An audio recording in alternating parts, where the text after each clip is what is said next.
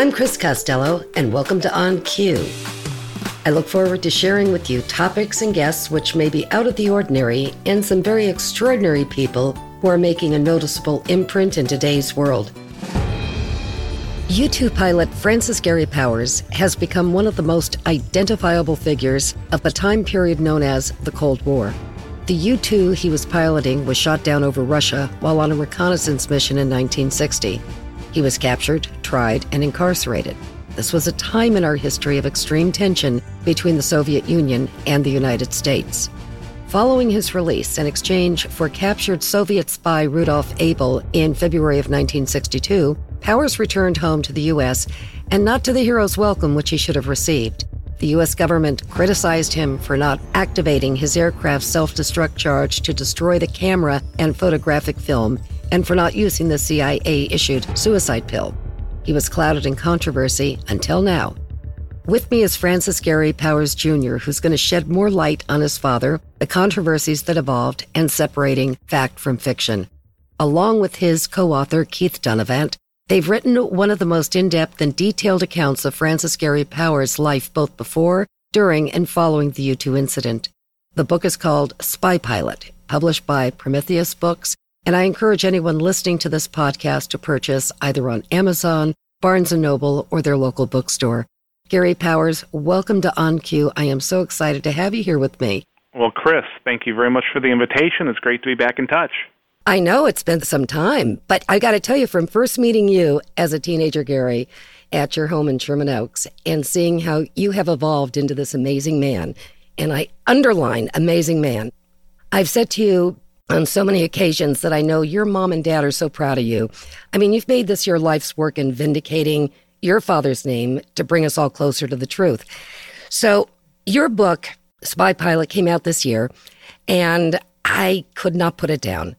What brought me face to face with your father was the book's foreword, written by Sergei Khrushchev, son of Nikita Khrushchev, who led the Soviet Union during part of the Cold War. And in his opening paragraph, if I can just read this, he says, For more than two decades, I have watched Francis Gary Powers Jr. work tirelessly to honor and preserve the memory of his father, an ordinary American who was caught up in extraordinary circumstances. How did you approach Sergei Khrushchev to do the foreword, especially with Russia and U.S. relations during that time period, putting us on the brink of war? whose father was a Soviet statesman leading the Soviet Union during this time? Well, uh, Sergei and I are friends. Uh, I have known him for over 20 years.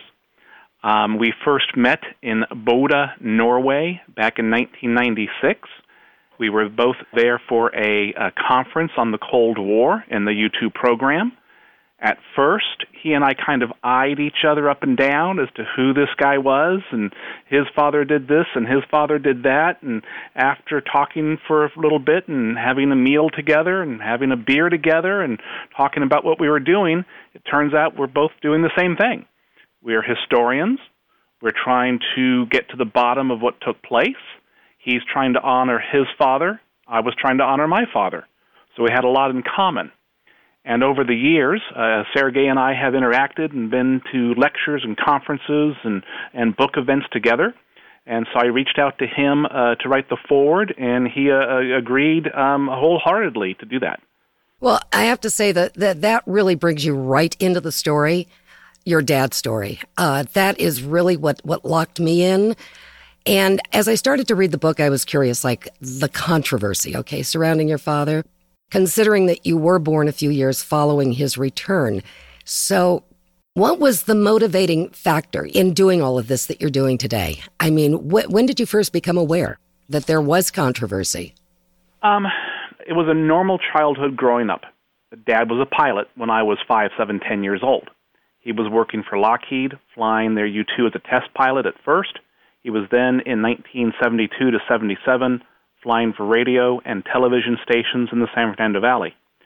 So I would fly with him. I'd hike with him. I'd bike with him. We'd play in the snow together. We'd play on the beach together. It was a normal father son family upbringing. I would fly with my dad. Dad was a pilot, so that was what I knew. I was aware that he had been shot down, imprisoned, and exchanged as a kid. but I didn't realize the significance of it. So for me, mm-hmm. my perception as a young boy is that everybody's dad had been through something like this. and, uh, interesting. Uh, That's interesting.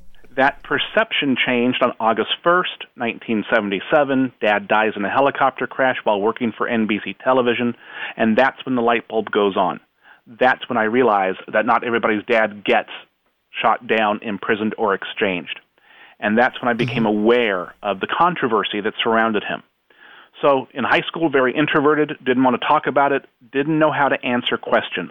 People would ask me questions about my father. I wouldn't know the answer. And so I was very shy and withdrawn in high school. College, I came out of my shell, started to do research, and primarily for one specific reason. I wanted to find out the truth of what took place so I knew how to answer questions.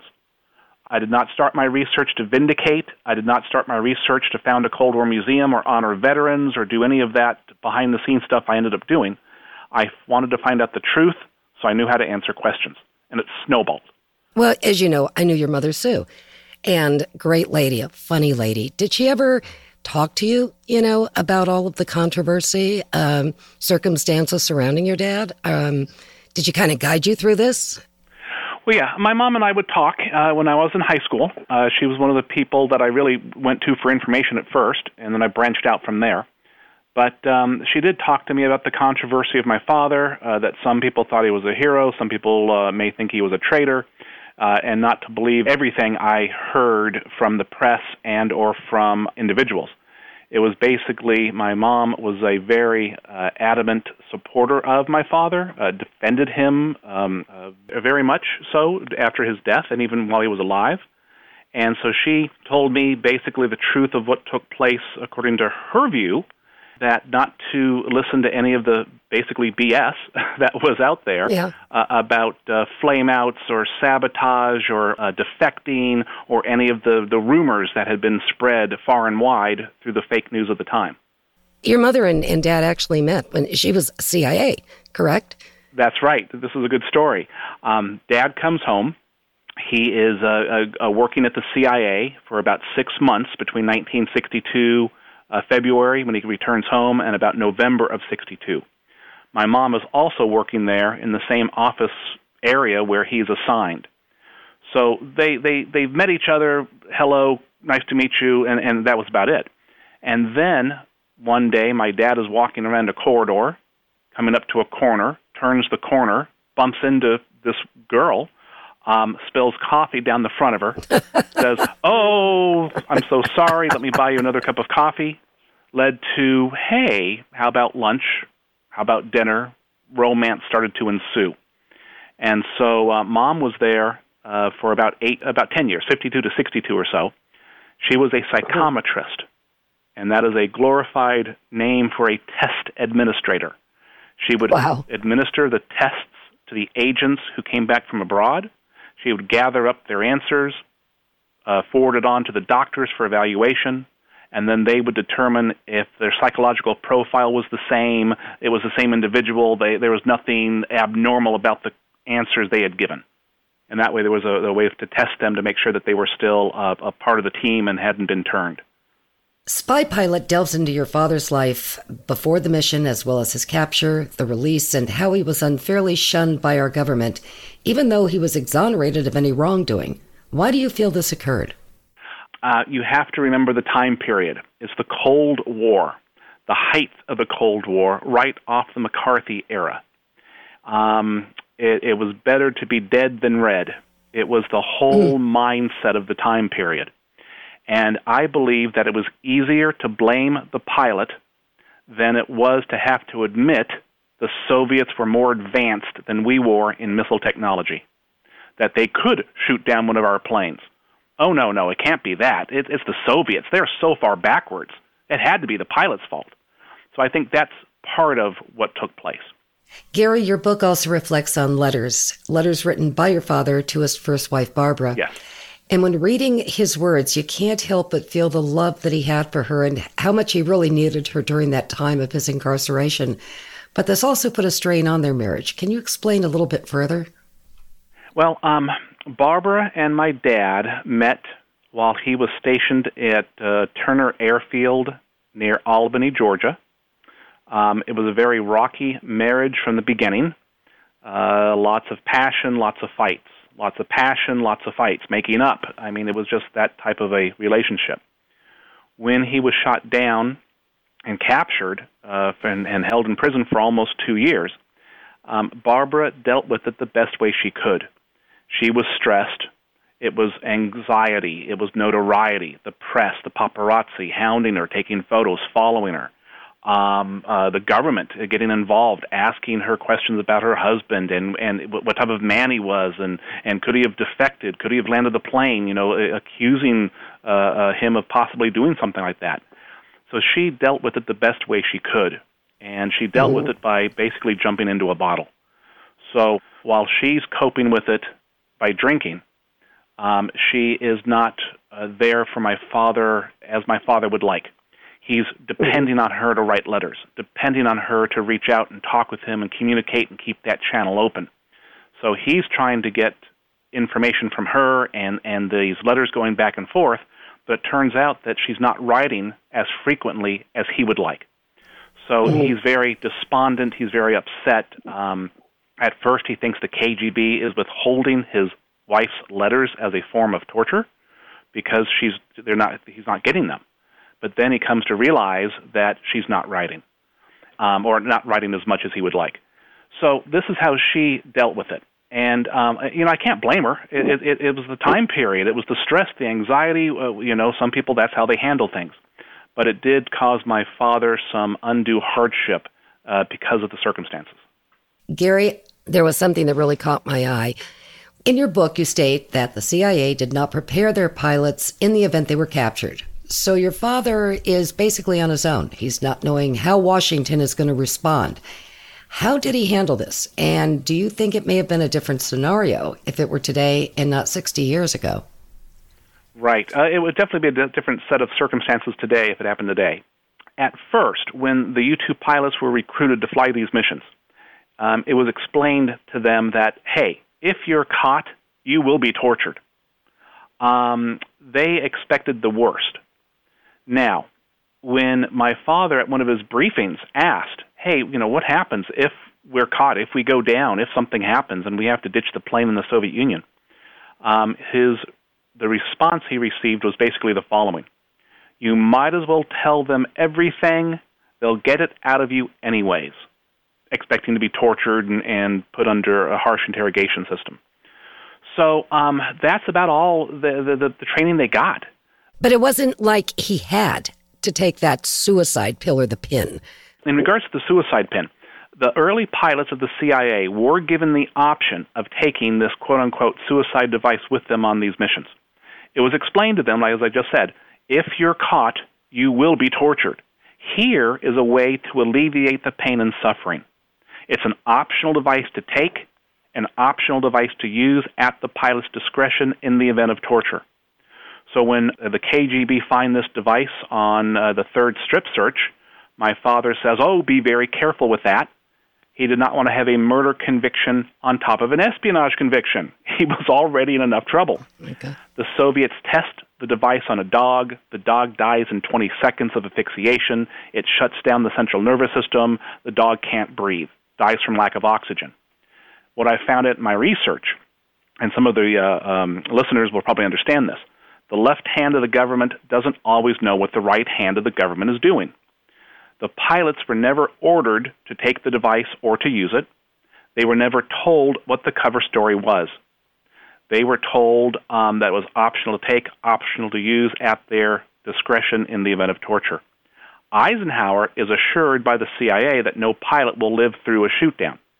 Uh, his son, I want to say John Eisenhower, at one point in time, a very famous quote they assured my father that no pilot would live through a shootdown, but they give the SOBs parachutes. so, so you know, this is the the type of, of, of situation we're in. Uh, one party's being told one thing, another party's being told another, and both parties are being told different things. It's it's not on the same page. So, um, amazing.